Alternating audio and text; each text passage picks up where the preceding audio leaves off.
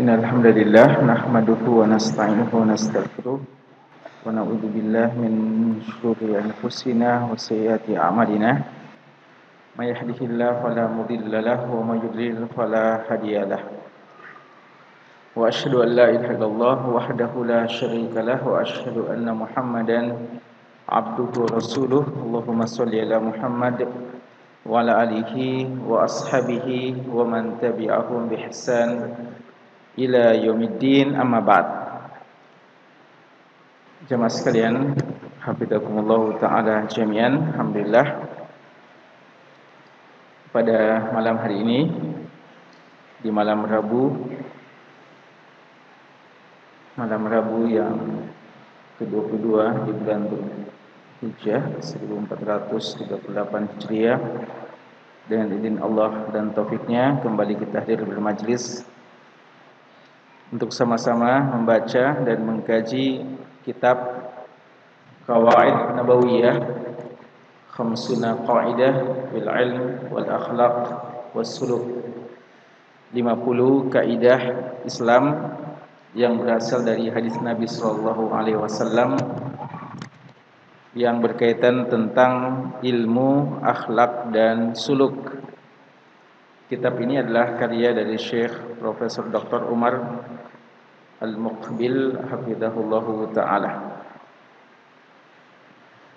Eh, jemaah sekalian, pada pertemuan kita malam Rabu yang lalu kita sudah menyelesaikan kaidah yang ke-18. Kaidah yang berkaitan dengan keutamaan sifat sabar bahwa sifat sabar adalah nikmat pemberian Allah yang terbaik dan yang paling luas bagi seorang hamba. Pada malam hari ini kita akan melangkah ke kaidah selanjutnya Al-Qaidatu An-Nabawiyatu At-Tasi'ata Ashrah. Kaidah Nabi wasallam yang ke-19 dalam buku ini yaitu kaidah yang diberi judul dengan min husni islamil mar'i tarkuhu ma la ya'nihi. Min husni islamil mar'i di antara kebaikan. Di antara tanda kebaikan Islamnya seseorang atau di antara tanda kebaikan keislaman seseorang tarkuhu dia meninggalkan ma la ya'nihi yang tidak bermanfaat untuknya.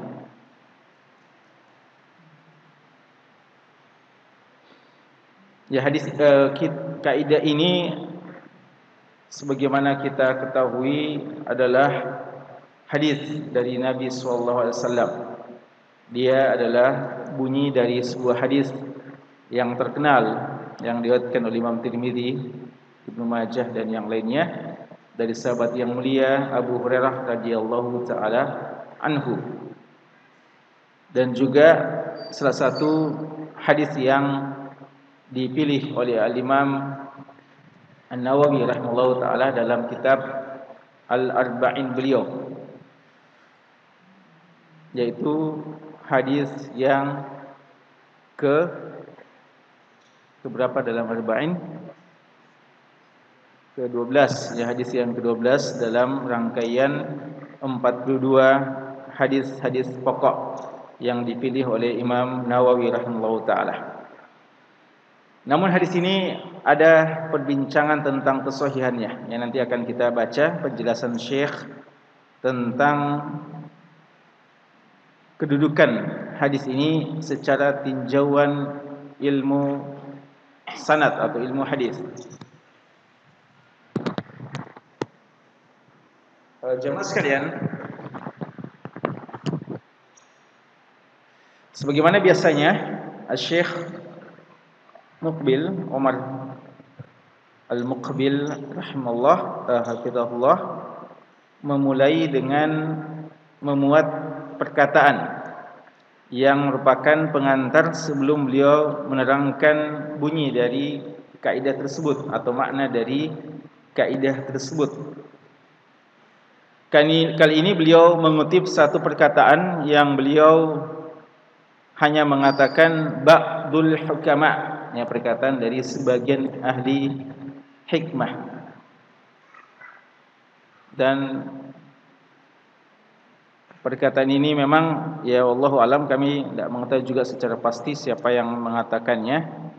Namun juga dikutip oleh Ibnu Al-Allan dalam Dalilul Falihin beliau syarah Riyadus Salihin walaupun beliau mengatakan berkata ma'ruf ya tapi uh, tidak dijelaskan ya siapa dan uh, lengkap dari lafaz ini yang disebutkan oleh Syekh. Kami tidak ketahui secara pasti siapa yang menyebutkannya. Namun ini hikmah perkataan ahli hikmah. Dikatakan bahwa manishtaghala bima la ya'nihi barang siapa yang menyebutkan dirinya bima la ya'nihi dengan sesuatu yang tidak bermanfaat baginya. Dia tidak punya urusan untuk itu. Fa innahu uh, fatahu ma ya'nihi. Akan luput darinya sesuatu yang bermanfaat darinya. Jadi siapa yang menyebutkan dirinya dengan sesuatu yang tidak dia punya kepentingan padanya atau dia tidak bermanfaat baginya, maka akan luput darinya hal yang bermanfaat baginya. Ini isyarat bahawa memang waktu kita di dunia ini sangat-sangat terbatas. Kalau kita menyebutkan diri dengan hal-hal yang tidak bermanfaat, ya, apalagi dengan hal-hal yang haram, hal-hal yang dilarang oleh Allah. Bahkan sekadar melakukan hal-hal yang mubah tapi berlebihan lalu menyia-nyiakan waktu kita maka akan luput dari kita sesuatu yang seharusnya kita kerjakan. Ya, waktu yang Allah berikan kita untuk bekerja di dunia ini beramal itu sangat terbatas. Kapan kita sia-siakan untuk hal yang tidak bermanfaat, maka lihatlah banyak hal yang seharusnya kita kerjakan tidak kita kerjakan. Sehingga kalau ada di antara kita yang mengatakan saya tidak mampu melakukan kewajiban ini, saya tidak mampu melakukan tugas ini, maka perlu dia mencoba memperhatikan jadwal pekerjaannya sehari-hari. Apa saja yang dilakukannya sehari-hari? Mungkin banyak waktu-waktu yang terbuang percuma, yang pergi begitu saja, yang dia tidak manfaatkan secara baik, oleh karenanya dia tidak mampu melakukan hal yang wajib baginya. Makanya kita kadang melihat bagaimana keberkahan yang Allah berikan kepada sebagian hamba-hamba Allah Subhanahu wa taala. Dikatakan super sibuk tapi begitu banyak hal yang bisa dia kerjakan. Dan kadang ada orang yang sebenarnya sangat lowong waktunya, tidak ada juga tugas-tugas tertentu, tidak ada juga amanah-amanah besar yang ada pada dia, tapi dia tidak produktif, tidak ada sesuatu yang bisa dia kerja untuk kepentingan dirinya, apatah lagi untuk kepentingan umat. Maka ikhwan sekalian, ini satu hal yang sangat penting kita perhatikan bahwa jika kita ini tidak produktif, kita tidak memanfaatkan waktu dengan baik sehingga kita tidak produktif, maka itu adalah satu uh, hukum alam ya atau dia sesuatu yang merupakan talazum, satu hal yang konsekuensi yang logis akibat kita menyanyikan waktu kita. Wa man lam yastaghni bima yakfihi falaysa fid dunya syai'un yughnihi. Jadi tadi potongan pertama, siapa yang menyebutkan dirinya dengan yang tidak bermanfaat maka akan luput darinya hal-hal yang bermanfaat. Potongan yang kedua, wa man lam yastaghni bima yakfihi. Barang siapa yang tidak merasa cukup dengan sesuatu yang sebenarnya mencukupinya, Falaisa fid dunya syai'un yughnihi, maka tidak ada sesuatu di dunia yang bisa mencukupi kebutuhan dan urusannya. Jadi siapa yang tidak merasa cukup dengan sesuatu yang sebenarnya bisa mencukupi kebutuhannya, tapi dia tidak pernah merasa puas, maka apapun yang diberikan kepada dia, maka tidak akan merasa cukup. Ya, kalau orang tidak punya qanaah, tidak punya perasaan puas dan merasa cukup dengan apa yang Allah berikan kepadanya, maka biar kita berikan sebanyak-banyaknya sesuatu, maka dia tidak pernah akan merasa cukup. Barang siapa yang merasa tidak cukup dengan sesuatu yang sebenarnya mencukupinya, maka tidak ada satu pun di dunia ini yang bisa mencukupi kebutuhannya. Dan ini juga satu fenomena yang kita saksikan. Ya, kadang ada seorang yang sederhana, tapi kehidupannya begitu bahagia, merasa begitu lapang kehidupannya, merasa begitu kaya. Sebaliknya ada kadang orang yang kita lihat secara kasat mata sudah memiliki segala sesuatu, tapi masih tetap rakus, masih tetap loba dan hasad pada milik orang lain karena memang dia tidak memiliki sifat qanaah tersebut. Waliyadzubillah ini kalimat hikmah yang dijadikan pengantar oleh syekh untuk menjelaskan kaidah kita ini. Sekarang kita masuk pada penjelasan syekh. Beliau mengatakan kaidah kita ini adalah salah satu dari kaidah penting yang hukumnya tetap dan berasal dari hadis yang diriwayatkan Imam Tirmizi dan Imam Ibnu Majah serta selainnya dari sahabat yang mulia Abu Hurairah radhiyallahu taala anhu bahwa Nabi sallallahu alaihi wasallam bersabda min husni islamil mar'i tarkuhu ma la ya'nihi. Di antara tanda kebaikan Islamnya seseorang dia meninggalkan apa yang tidak bermanfaat baginya hadis ini menjelaskan kepada kita bahawa keislaman walaupun dia merupakan tanda kemuliaan seseorang seseorang kalau sudah punya Islam maka itu adalah nikmat yang paling besar. Namun orang-orang Islam bertingkat-tingkat di sisi Allah. Ada orang Islam tapi kurang bagus keislamannya. Secara dasar asal dia sudah memiliki nikmat Islam tapi keislamannya tidak diisi dengan kebaikan-kebaikan. Maka di antara tingkatan-tingkatan tertinggi orang Islam adalah orang yang meninggalkan apa yang tidak bermanfaat baginya. Itu makna umum dari hadis kita ini. Dan sebaliknya, di antara tanda tidak bagusnya Islam seseorang ketika dia menyebutkan dirinya dengan hal-hal yang tidak bermanfaat baginya. Hadis ini, khusus sekalian, secara tinjauan sanad hadis, tinjauan ilmu hadis, dia adalah hadis yang mursal. Hadis ini kalau kita baca penjelasan Imam Nawawi, beliau mengatakan hadis ini diriwayatkan Imam Tirmizi dan Imam Tirmizi menghasankannya dan disepakati oleh Imam Nawawi dan juga Syekh Al-Albani rahimahullah setuju dengan hal itu dan juga sebagian ulama lain seperti Imam Ibn Abdul Bar rahimahullah. Namun sebenarnya kalau ulama-ulama hadis terdahulu, ulama-ulama hadis besar kebanyakannya mempersoalkan sanad hadis ini. Mereka mengatakan hadis ini sanadnya mursal. Mursal artinya ada terputus pada bagian awal sanad. Kalau kita menghitung sahabat sebagai awal sanad, Mursal artinya tabi'in langsung meriwayatkan kepada Nabi sallallahu alaihi wasallam dan tidak ada perantaran sahabat. Padahal tabi'in tidak pernah ketemu dengan Nabi sallallahu alaihi wasallam. Maka di situ ada rangkaian sanad yang terputus. Dan ahli hadis melemahkan hadis mursal. Adapun yang menjadikan sebagai hujah sebagaimana yang di dipilih oleh uh, beberapa sebagian ulama kita para fuqaha pun mereka memberikan beberapa syarat-syaratnya. Namun secara umum hadis mursal adalah hadis yang lemah. Walaupun hadis ini juga diriwayatkan secara mausul, secara bersambung dari Abu Hurairah radhiyallahu taala anhu, namun itu lemah sanatnya. Adapun yang lebih sahih sanatnya adalah adanya keterputusan antara uh, tabi'in Ali bin Husain bin Ali Zainal Abidin langsung kepada Nabi sallallahu alaihi wasallam.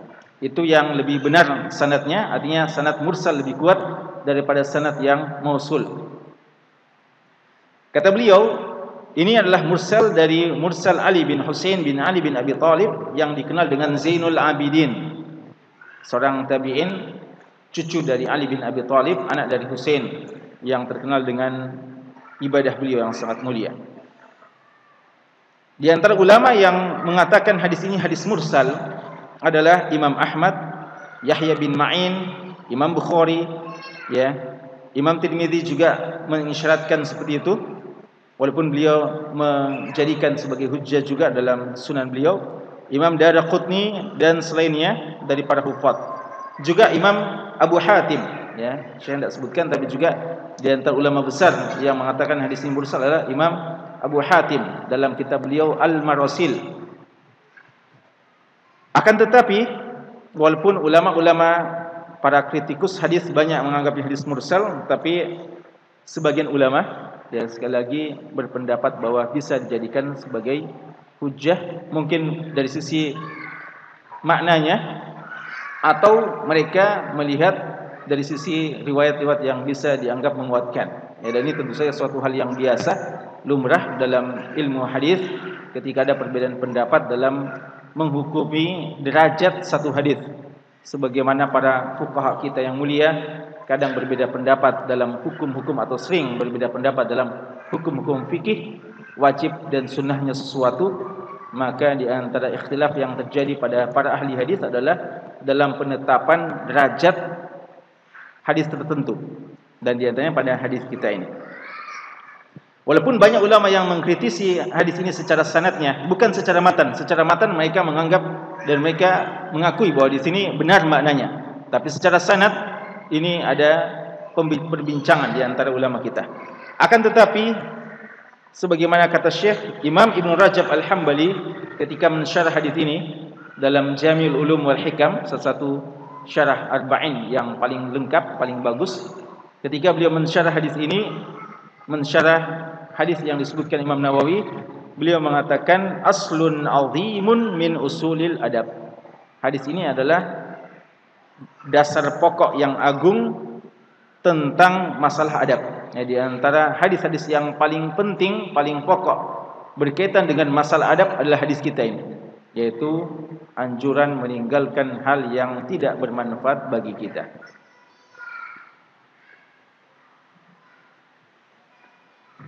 Kemudian khusus sekalian, di antara ulama yang lain yang menyebutkan kedudukan hadis ini.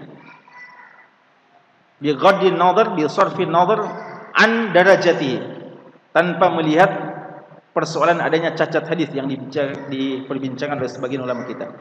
Tapi ulama ketika melihat makna hadis ini tadi sudah ada perkataan Imam Ibn Rajab di antara ulama yang juga menyebutkan kedudukan hadis ini adalah Imam Abu Daud Imam Abu Daud mengatakan penulis kitab Sunan murid dari Imam Ahmad katabtu an Rasulillah sallallahu alaihi wasallam 500 alf hadis saya telah menulis 500 ribu hadis. Intakhabtu minha ma ma damantuhu hadal kitab. Dan di antara 500 ribu hadis yang saya tulis itu saya pilih saya seleksi untuk saya masukkan dalam buku saya ini kitab Sunan Sunan Abi Daud. Jama'tu minhu arba'ata alaf wa thaman mi'ah hadis. Saya kumpulkan dalam kitab Sunan Abi Daud ini 4800 hadis. Jadi dari 500 ribu beliau seleksi akhirnya menjadi 4800. Dzakartu sahih wa ma yushbihu wa yuqaribuhu. Isi dari kitab Sunan Abi Daud ini kata beliau dari 4800 ini sahih banyak yang sahih dan ada juga yang mendekati sahih maksudnya hasan wa yakfil insanu li dinihi min dalika arbatu ahadits dan kalau ini dianggap masih banyak 4800 masih banyak maka ada empat hadis yang paling beliau rekomendasikan. Ini di antara hadis-hadis yang ada ada empat hadis yang paling beliau rekomendasikan. Dan salah satunya adalah hadis kita ini min husni islamil mar'i tarkuhu ma la ya'nihi. Di antara tanda kebaikan Islamnya seseorang meninggalkan apa yang tidak bermanfaat baginya. Itu perkataan Al-Imam Abu Dawud. Perkataan ulama yang lain yang menjelaskan tentang keutamaan hadis ini salah seorang ulama dari mazhab Malikiyah Imam Malikiyah di zamannya Al-Imam Abu Muhammad Ibn Abi Zaid rahimahullah Beliau mengatakan jima'u adabil khairi wa azimmatihi jima'u adabil khairi wa zimmatuhu tatafarra'u min arba'ati hadith kesimpulan inti dari adab-adab kebaikan dan hal-hal yang terpenting dari kebaikan itu cabangnya atau bercabang-cabang dan terpusat pada empat hadis. Ada empat hadis yang merupakan poros dari cabang-cabang kebaikan yang sangat-sangat banyak, utamanya persoalan masalah adab-adab kebaikan. Apa itu? Salah satu dari empat yang beliau maksudkan adalah hadis kita ini. Min husni islamil mar'i tarkuhu ma la ya'nihi. Itu beberapa perkataan ulama menjelaskan tentang pentingnya kedudukan hadis kita ini bagaimana para ulama memandang hadis ini adalah salah satu hadis yang sangat-sangat pokok dalam persoalan agama dan lebih khusus lagi dalam persoalan adab-adab seorang muslim. Jadi salah satu tolok ukur salah satu standar ya tentang bagaimana bagus tidaknya Islamnya seseorang adalah dari bagaimana kesibukan dia. Kesibukannya dalam hal yang apa? Apakah hal-hal yang bermanfaat untuk dirinya dan orang lain atau dia telah menghabiskan waktu yang banyak dalam kesia-siaan. Makna kaidah ini kata beliau, anna min husni islamil insani wa kamali dinih an yatrukal khawda fi ma la ya'nihi min qawlin wa fi'lin. Di antara tanda keislaman atau baiknya Islamnya seorang manusia dan sempurnanya agamanya adalah dia meninggalkan untuk terjatuh terlalu jauh terlibat pada hal-hal yang tidak bermanfaat baginya. Entah perkataan sibuk dengan orang-orang yang hanya menghabiskan waktu dengan omongan yang tidak ada manfaatnya. Wa fi'l dan juga perbuatan. Jadi dia orang yang bergaul berinteraksi tapi dia selektif. Tidak terlalu mau menyebutkan dirinya bergabung dengan orang yang hanya menghabiskan waktunya untuk perkataan yang tidak karuan, perkataan yang tidak ada ujung pangkalnya, perkataan yang tidak bermanfaat. Sebagaimana juga dia menghindari majlis-majlis yang jatuh dalam kemungkaran-kemungkaran atau perbuatan-perbuatan yang percuma. Wa makna yakni, apa artinya yaknihi? Ana yakni inayah. Inayah sesuatu adalah perhatian, ya. Sesuatu yang dia punya perhatian terhadapnya. Kata Syekh annahu tata'allaq inayatu bi. Jadi makna yakni sebenarnya sesuatu yang dia mesti memiliki perhatian padanya. Wa yakunu min maqsadihi wa matlubihi syar'an au qadara. Yaitu sesuatu yang memang menjadi maksud dan tujuannya baik secara syariat maupun secara kadar duniawi. Secara syariat umpamanya sesuatu yang kita butuh perhatian terhadapnya adalah persoalan ibadah-ibadah kita, solat kita, ya, puasa dan yang lainnya. Secara kadar duniawi kita harus mencari nafkah yang halal. Maka seorang yang sibukkan dirinya dengan mencari nafkah yang halal, tentu saja selama tidak berlebihan, ya, artinya jangan sampai menghabiskan semua waktunya untuk itu lalu tidak ada waktu untuk ibadah. Maka hal itu termasuk yang bermanfaat baginya fatahdidu kaunil amr yakni au la yakni maka bagaimana kita menentukan apakah ini termasuk yaknihi atau la yaknihi bermanfaat bagi dia atau tidak bermanfaat bagi dia maradduhu asyara. Ha, syariat yang menentukan. Ya, jadi kalau kita mau tahu ini saya masih keterlibatan saya ini saya berputar-putar untuk sesuatu yang bermanfaat bagi saya atau tidak bermanfaat bagi saya gimana kita tahu maka mari kita kembalikan pada dalil Quran dan Sunnah. Apakah ini bermanfaat atau tidak bermanfaat? Wal hajatul kauniyah dan hajat kauniyah. Ya, dan karena itu juga kita menolak perkataan sebagian ahli sufi tasawuf yang ekstrim, ya, sebagian mereka yang ekstrim yang menganggap kalau kita mencari nafkah yang halal, seorang yang mencari nafkah yang halal dianggap dia telah menghabiskan waktu untuk yang tidak bermanfaat. Padahal seandainya kita sibuk ibadah saja, Allah akan memberikan rezeki kepada kita. Itu perkataan pernyataan sebagian yang ekstrim di kalangan ahli tasawuf ya. Tidak semuanya, tapi sebagian berkata seperti itu. Ini tentu saja tidak benar karena secara hukum kauni dia adalah sesuatu yang memang bukan hajat yang harus kita penuhi. ya atau seorang yang nikah umpamanya. Ini jangan dianggap untuk suatu hal yang sia-sia karena mengganggu konsentrasi kita dengan Allah. Padahal dia adalah yang bagian hajat, hajat seorang manusia yang Allah ciptakan dan juga merupakan ibadah dalam Islam. Karena itu perlu kita menyikapi ini secara proporsional, secara adil, tidak ekstrim dan tidak memudah-mudahkan. Lal hawa awin nafs. Jadi bukan tolak ukurnya bukan hawa nafsu. Ya, bukan hawa nafsu yang mengatakan ini bermanfaat atau ini yang tidak bermanfaat. Yang menentukan adalah dalil Quran dan Sunnah. Maka maksudnya kata beliau, "Idza hasuna Islamul mar'i taraka ma la ya'nihi fil Islami minal aqwali wal afal." Jika seseorang bagus keislamannya, maka dia akan meninggalkan perkataan-perkataan dan perbuatan-perbuatan yang tidak bermanfaat baginya. Karena Islam mengharuskan dia melaksanakan yang wajib-wajib sebagaimana yang dijelaskan oleh Nabi sallallahu alaihi wasallam dalam hadis Jibril yang terkenal. Ya, Islam itu apa? Islam adalah mengerjakan yang lima itu. Syahadat, salat, zakat, puasa, haji alladhi salahu fihi an-nabi sallallahu alaihi wasallam yang Jibril tanyakan kepada Nabi sallallahu alaihi wasallam tentang Islam lalu diinformasikan oleh Nabi sallallahu alaihi wasallam.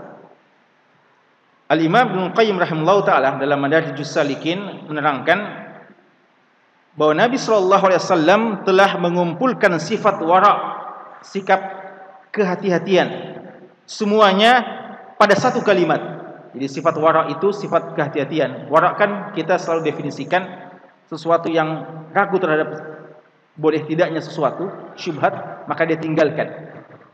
Tapi kata Ibn Qayyim, di antara yang paling bagus mendefinisikan tentang warak, dengannya bisa kita tahu standar waraknya seseorang, kehati-hatiannya seseorang, adalah satu kalimat yang pernah diucapkan oleh Nabi SAW. Apa itu? Min husni islamil mar'i tarkuhu ma la ya'nihi. Ini kata beliau standar wara menurut definisi Nabi sallallahu alaihi wasallam. Fa hada ya ummu tark ma la lima la ya'ni min al kalami wan nadhr wal istima' wal batsh wal mashi wal fikr wasail al harakat al zahira wal batina fa hadhihi al kalima kafiyah shafiyah fil wara. Kata beliau kalimat ini mencakup seluruh yang ditinggalkan yang tidak bermanfaat dari perkataan penglihatan yang tidak bermanfaat. Sebagaimana berkata ada batasannya, melihat juga ada batasannya. Ya, makanya ulama kita ketika membahas tentang tazkiyatun nufus di antara hal yang bisa merusak hati, membekukan dan mengeraskan hati kita sehingga tidak tersentuh pada ayat-ayat Allah adalah fudulun nazar, ya, pandangan yang berlebihan. Terlalu banyak memandang yang tidak perlu dia pandang. Wal istima' berlebihan dalam mendengar. Semua mau dia dengar. Biar bukan urusannya. Ya dan ingat ya orang-orang yang suka curi-curi dengar apa yang bukan bagiannya dan orang yang punya kepentingan tidak suka dia ikut mendengar subba fi udhunihi min anuk ya dia akan diimpakan atau dituangkan pada uh, telinganya yaumal qiyamah min anuk dari timah atau tembaga yang dipanaskan ya waliyadzubillah. Mendengar semua mau didengar hal-hal yang mungkar perkataan-perkataan kotor perkataan-perkataan ghibah dan sebagainya dia suka mendengar. Sebagaimana dia suka mungkin dengar juga nasihat-nasihat waliyadzubillah ya. Seharusnya kalau kita sudah sering mendengarkan nasihat maka telinga kita sudah peka ya tidak suka lagi dengar yang tidak bagus ya tapi Jangan sampai telinga ini mau menampung semuanya. Wal batash memegang apa saja yang dia mau pegang. Dia yang tidak bermanfaat. Wal mash jalan ke mana saja. Ya, pokoknya dia ajak jalan ke mana saja. Dia ajak ke pengajian, oke, okay, ya, ikut. Dia ajak lagi kepada hal yang tidak bermanfaat, ikut juga. Waliyadzubillah. Wal fikr dan pikiran yang tidak bermanfaat dan semua gerakan-gerakan kata beliau yang lahiriah dan yang batiniah baik yang nampak amalan-amalan yang sifatnya lahiriah maupun yang batiniah ya hati-hati kita pikiran-pikiran kita Semua kata beliau kalimat ini sangat lengkap dan sempurna tentang wara. Jadi sifat hati-hati adalah yang membatasi diri kita untuk tidak melakukan hal-hal perkataan dan perbuatan yang tidak bermanfaat. Itulah wara. Maka kata beliau, seorang manusia ketika membaca sejarah uh, sejarah buku-buku tentang sejarah dan biografi para ulama uh, uh, afan uh, seorang yang innal insana wa huwa yaqra fi kutubi siyar wa tarajim ketika seorang membaca buku-buku biografi dan sejarah orang-orang terdahulu atau membaca tentang kehidupan-kehidupan keseharian maka dia akan atau dia melihat sekelilingnya eh, kalau kita baca biografi orang-orang dulu atau kita mencoba mengamat-ngamati sekitar kita maka kita akan mendapatkan contoh-contoh yang banyak tentang kharqin ajib. Adanya lubang atau celah yang sangat menakjubkan terhadap hadis ini. Artinya hal yang bertentangan dengan hadis ini. Hadis ini menyuruh kita untuk meninggalkan yang tidak bermanfaat tapi kalau kita baca sejarah orang terdahulu, utamanya orang yang menyimpang, dan apa yang kita saksikan dari orang-orang yang di sekitar kita, maka kita akan melihat contoh-contoh allati takasrat nusus fit ta'kidi ala ma'nahu. Yang menekankan akan makna seperti ini. Apa contohnya? Nah, sekarang Syekh akan mencontohkan kepada kita beberapa bentuk-bentuk contoh yang nyata bagaimana orang-orang yang menyebutkan dirinya pada hal-hal yang tidak bermanfaat. Allati la takadu tukhtiha al-ain wal uzun. Ya boleh dikata mata kita dan telinga kita tidak pernah luput dalam mendengarkan dan melihatnya. Contoh. Ini syekh bagus ya. Ketika beliau menjelaskan ini beliau cuma tidak hanya beliau tidak hanya sekadar mencontohkan pada melakukan hal yang tidak bermanfaat tapi beliau juga memulai dengan contoh menyebutkan diri dengan akidah yang tidak bermanfaat ya karena hal yang paling parah adalah ketika menyimpang dalam persoalan akidah. Maka yang paling sesat atau yang paling salah ketika seorang menyebutkan diri dengan hal yang merusak akidahnya. Contoh pertama kata beliau ad-dukhulu fi ilmi al-kalam wal mabahith al-kalamiyah allati adarrat bi ashabiha katsira. Contoh adalah orang yang menyebutkan dirinya pada ilmu kalam falsafah Yunania ilmu kalam yang tidak ada ujung pangkalnya dan hanya sekadar menyibukkan hati kita untuk sesuatu yang tidak menyejukkan hati kita tidak menenangkan hati kita bahkan kadang membuat gila orang yang menyibukkan diri dengan hal yang seperti itu. Bingung. Fazal zalatil yaqin keyakinan bisa goncang kalau sibuk dengan ilmu kalam. Alladhi kana indahum yang ada padanya. Makanya kalau imam ulama-ulama kita terdahulu datang orang-orang yang suka dengan terlibat dengan ilmu kalam dan mau mendebat, yang mereka mengatakan cari orang lain. Kalau saya, sudah yakin dengan agama saya, cari saja orang yang masih ragu. Ya, kan orang pekerjaannya ilmu kalam dan ilmu falsafah itu hanya mau debat antara satu orang dengan orang lain. Siapa yang kalau dia sudah menang, dia sanggap sudah begitu hebat. Ya. Makanya dikatakan man kathur man aksa minal jibal minal jidal aksara minat tanaqqul. Barang siapa yang suka debat, maka dia akan selalu berpindah-pindah mazhab dan keyakinan. Karena setiap dia debat kok teman debatnya lawan debatnya kalahkan dia, maka dia siap ikut dengan orang itu. Lalu debat lagi ternyata orang yang lebih pintar lagi debat daripada orang itu, pindah lagi. Maka agamanya lah cuma tanakul saja. Kalau salaf yang sudah pelajari ilmu Quran dan Sunnah dengan benar dengan keyakinan yang benar. Kalau ada orang yang mau ajak debat dia seperti itu, maka dia bilang tidak ada waktu untuk itu. Ya, saya masih sibuk dengan ibadah. Antum, anda silakan cari saja orang yang tidak punya kerjaan seperti anda. Dan ini bukan ilmu. Ya, makanya ulama kita mengatakan, ya Imam Malik termasuk yang paling tegas. Ya Imam Syafi'i juga begitu. Di antara perkataan Imam Malik tentang ilmu kalam, "Lau kana al-kalamu ilman la takallama bihi as-sahabah."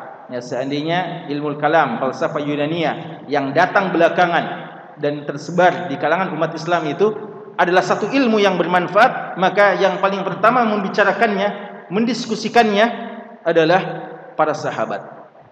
Tapi mereka tidak terlibat dengan itu. Walakinnahu batil ya dulu alal batil. Tapi dia kesesatan yang hanya mengantarkan kepada kesesatan. Ya Imam Syafi'i mengatakan orang yang seperti itu kerjanya maka hukuman bagi dia dan membuat dia ragu-ragu selalu adalah diarak keliling kota dan dipukuli diperlihatkan kepada orang-orang banyak dan mengatakan ini balasan bagi orang-orang yang sibuk dengan ilmu kalam. Ya, hari ini begitu banyak orang bangga dengan hal yang seperti ini bahkan dia mengatakan inilah hakikat dari agama. Ya Allahul musta'an. Wa adkhalathum fi dahaliz dahaliz asyukuk dan ilmu ini menjatuhkan seseorang pada dahaliz dahaliz itu adalah lubang yang sempit tapi dalam. Ya. Jadi dia akan menjerumuskan orang kepada lubang yang sangat dalam dan sempit susah keluar lagi. Keraguan. Maka agama yang selalu penuh dengan keraguan. Segala sesuatu jangan terima. Ragukan dulu. Ya. Dan ini kesimpulan salah ketika mereka menyangka kedua mereka adalah Nabi Ibrahim alaihissalam ya mereka mengatakan Nabi Ibrahim juga itu memulai akidahnya dengan keraguan. Melihat bulan, ini mungkin Tuhanku. Tapi terbenam, bukan Tuhanku. Melihat matahari, ah, ini mungkin lebih besar.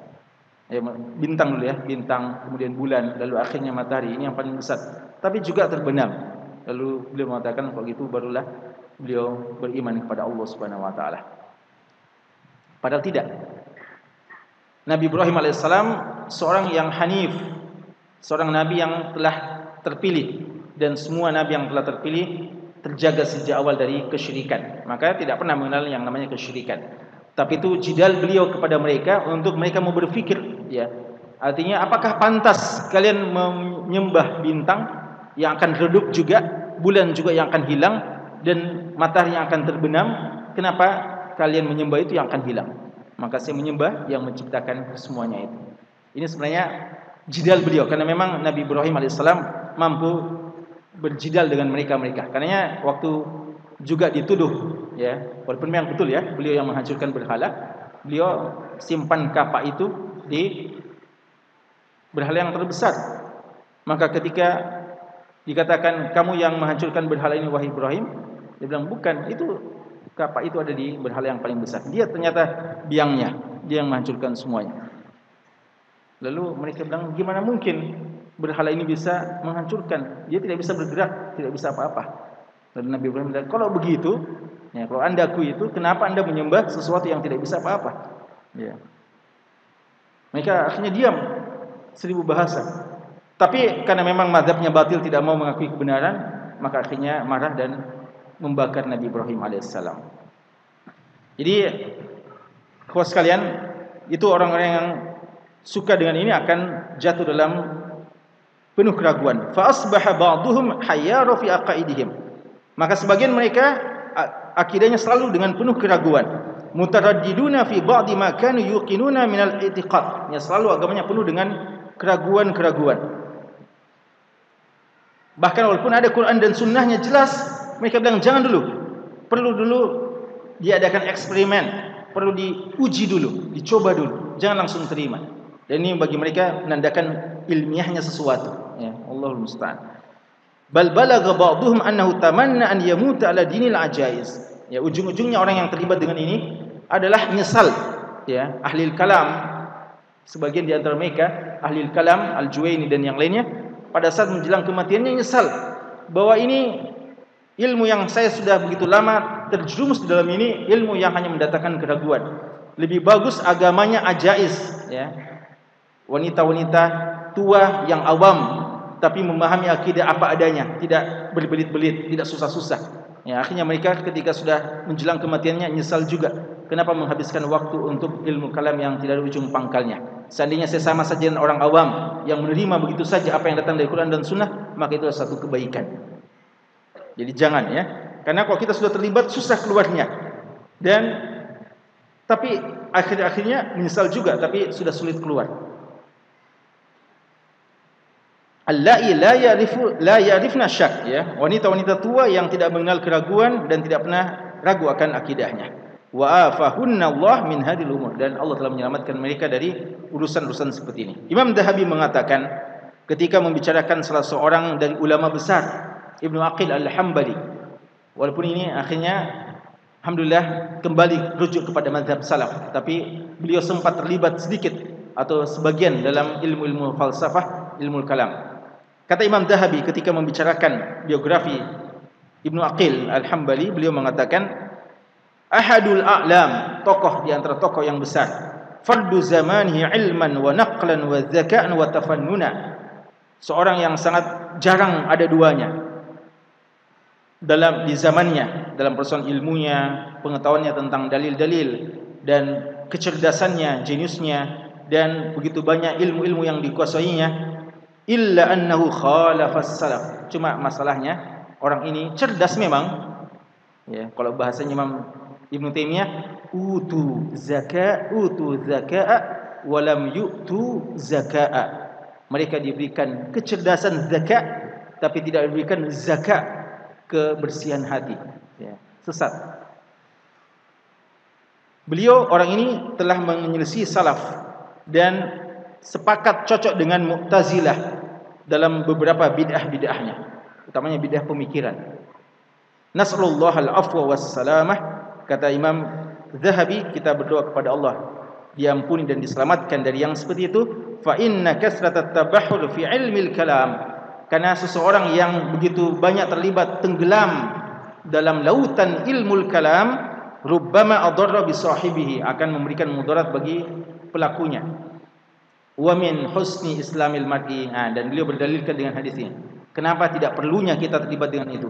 Karena kata beliau tanda kebaikan seseorang meninggalkan apa yang tidak bermanfaat baginya. Maksud beliau ini termasuk ilmu yang tidak bermanfaat. Jangan kita coba-coba untuk terjun di dalamnya sehingga terperosok dalam ilmu tersebut.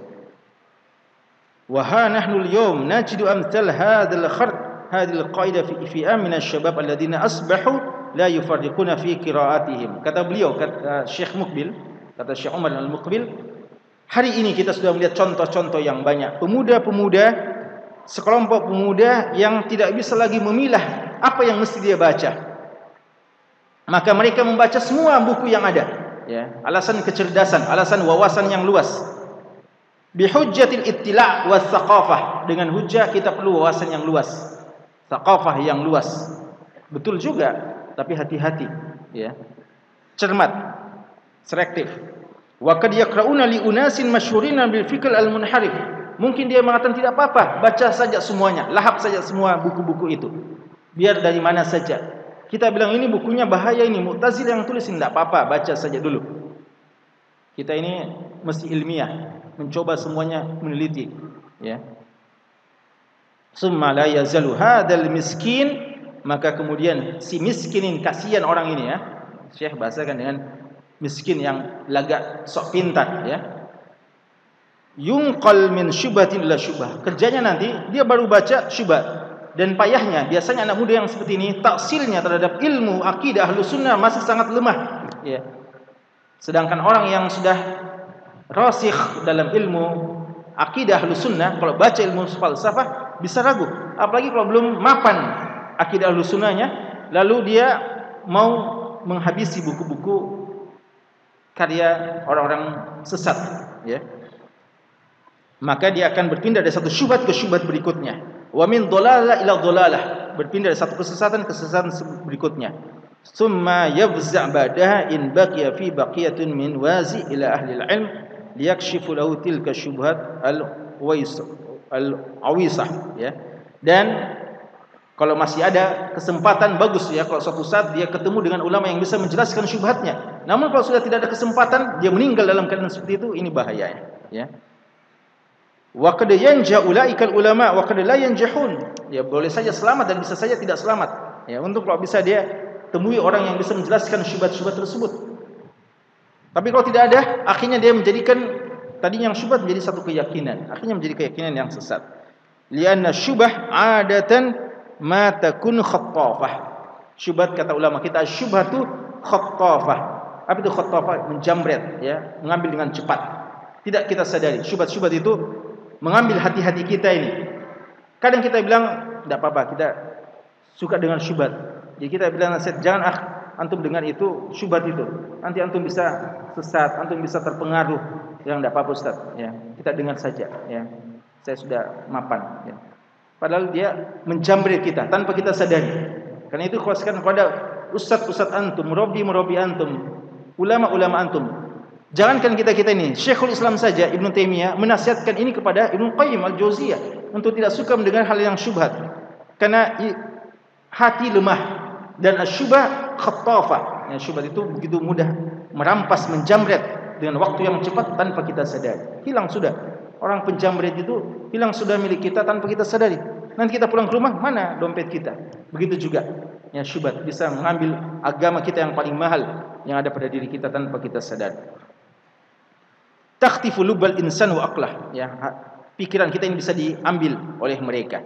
Wa yakunu kashfuha wa ira wa izalatuha wa izalatu athariha sa'ba. Susah ya kalau sudah masuk itu susah lagi kita hilangkan syubhat tersebut.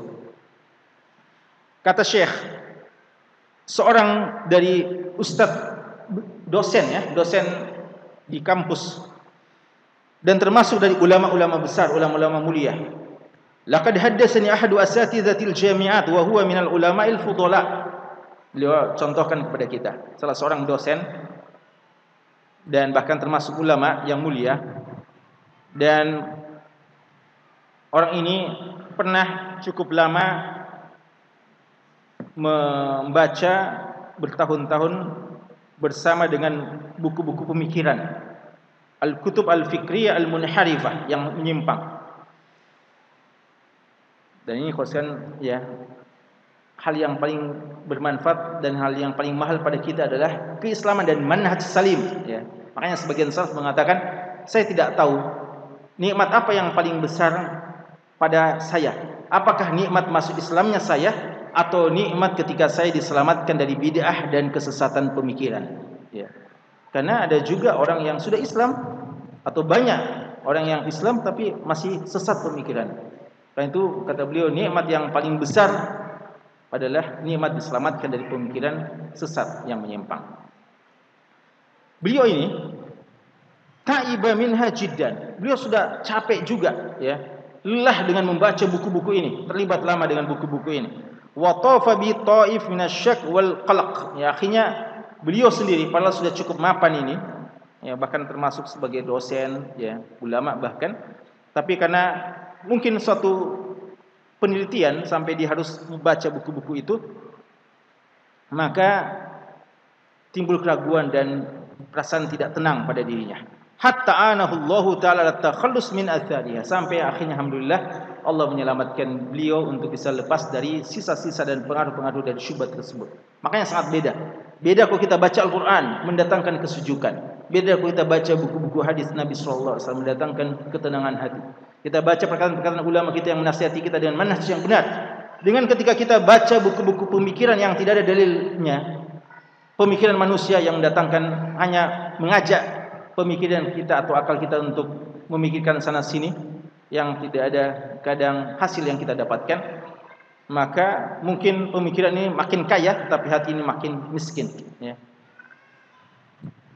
Bisababi tadabbur uh, bisababi tadabburil Quran ya akhirnya ada Allah menyelamatkan beliau dengan cara tadabbur Al-Qur'an ya, jadi ini obat yang terbaik kalau muncul yang seperti itu maka banyak kembali tadabbur Al-Quran. Wal ifada min kutubi a'immati sunnah. Baca buku-buku ulama-ulama hadis sunnah. Wa ala ra'sim Ibn Qayyim rahimahullah. Ya, utamanya Ibn Qayyim. Ya, Ibn Qayyim ini dan Imam Ibn Taimiyah rahimahumullah termasuk dua ulama yang begitu hebat membantah ahli falsafah. Ya. Dan mereka tidak pernah terlibat di dalamnya. Kan biasa orang bilang tidak bisa membantah kalau tidak pernah mencobanya. Jadi bilang coba dulu baru hukumi, jangan dari luar saja jadi penonton lalu menghukumi. Kalau Imam Ibn Taimiyah menanggap yang seperti itu beliau mengatakan ilmu kalam la yafhamuhu al-balid wa la yahtaju ilaihi dzaki. Ilmu kalam itu orang yang kurang cerdas, yang agak bodoh itu tidak akan paham-paham dengan ilmu kalam. Susah memang. Adapun orang yang cerdas tidak membutuhkan mempelajarinya. Mudah itu. Ya. Kalau cuma debat-debat saja, kalau mau tukar menukar pemikiran, orang cerdas tidak butuh terprosok dalam ilmu falsafah untuk bisa debat dengan mereka. Makanya kalau kita baca Darut Ta'arud Al-Aql wal Naql karya Syekhul Islam Ibn Taimiyah. Ya. Beliau menjelas beliau berbicara dengan ahli falsafah Yunani seakan-akan beliau bagian dari mereka dan membantah dalih-dalih mereka dengan dalil-dalil yang jelas yang menunjukkan kelemahan dalih mereka dan kekuatan hujah dari Syekhul Islam Ibn Taimiyah. Orang yang baca mungkin menyangka Ibn Taimiyah pernah terlibat lama juga, mantan, ya, pernah tidak. Beliau tidak membutuhkan itu untuk sekedar berdebat dengan ahli falsafah.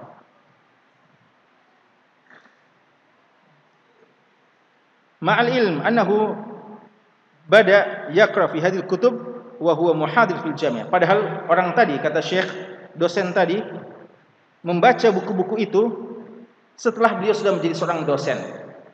Wa mutakhassis fi syariah. Spesialisasinya syariah. Famal dhon biman yakra'uha minasyabab as-sighar. Gimana lagi kalau yang membaca itu melahap buku-buku itu adalah anak-anak muda yang masih pemula dalam belajar ilmu agama. Fi ilmihim wa tahsinihim ilmi. Tidak ada tahsinnya, ya, tidak ada tameng yang menghalangi dia dari kesesatan. Innaha la aktsaru a'zam ta'thira. Maka dia sangat mudah terpengaruh. Wa innani bihadil munasabah dan dalam kesempatan ini kata beliau saya menasihati orang-orang yang secintai dari kalangan pemuda Allah yuqdimu ala qiraati hadzal naw' min al-kutub illa 'inda al-hajah. Jangan sekali-kali mau coba baca buku-buku seperti itu kecuali memang ada kepentingan yang sangat-sangat mendesak. Wa bi syarti muhim dan itu pun dengan syarat. Jadi pertama memang ada kepentingan yang mendesak dan juga dengan syarat tahsin ilmi al-qawi. Sudah ada kita memiliki hajiz tahsin suatu tameng benteng ilmu yang cukup yang menghalang kita dari syubhat-syubhat yang membahayakan. Fa inna agla ma indal insan dinuhu aqidatuhu. Karena sesungguhnya yang paling mahal yang kita miliki sekali lagi sekali adalah agama kita dan akidah kita. Walaysa minal hikmah dan bukan merupakan hikmah pada diri seseorang dan tidak juga merupakan hal yang baik bagi akal kita ketika kita menjadikan itu an yaj'alhuma fi mahabbi rih tatakhattafuhu syubuhatul ladina la yuqinun. Kita biarkan hati kita dan akal kita disambar dihempaskan oleh syubhat-syubhat yang bisa membuat kita ragu akan agama kita. Ini satu contoh kesibukan pada hal yang tidak bermanfaat kesibukan terhadap buku-buku atau pemikiran menyimpang falsafah Yunani yang tidak bermanfaat ini termasuk yang perlu ditinggalkan untuk mengangkat derajat keislaman kita. Sebaik-baik seseorang, tanda baiknya Islam seseorang adalah meninggalkan yang tidak bermanfaat baginya. Salah satunya adalah hal yang seperti ini. Masih akan ada contoh-contoh yang akan disebutkan oleh Syekh insyaallah pada pertemuan berikutnya. Wallahu alam. Subhanakallahumma bihamdik asyhadu an la ilaha illa anta astaghfiruka wa atubu ilaik. Sallallahu alaihi wa sallam wa ala alihi wa sahbihi wasallam. Walhamdulillahi rabbil alamin.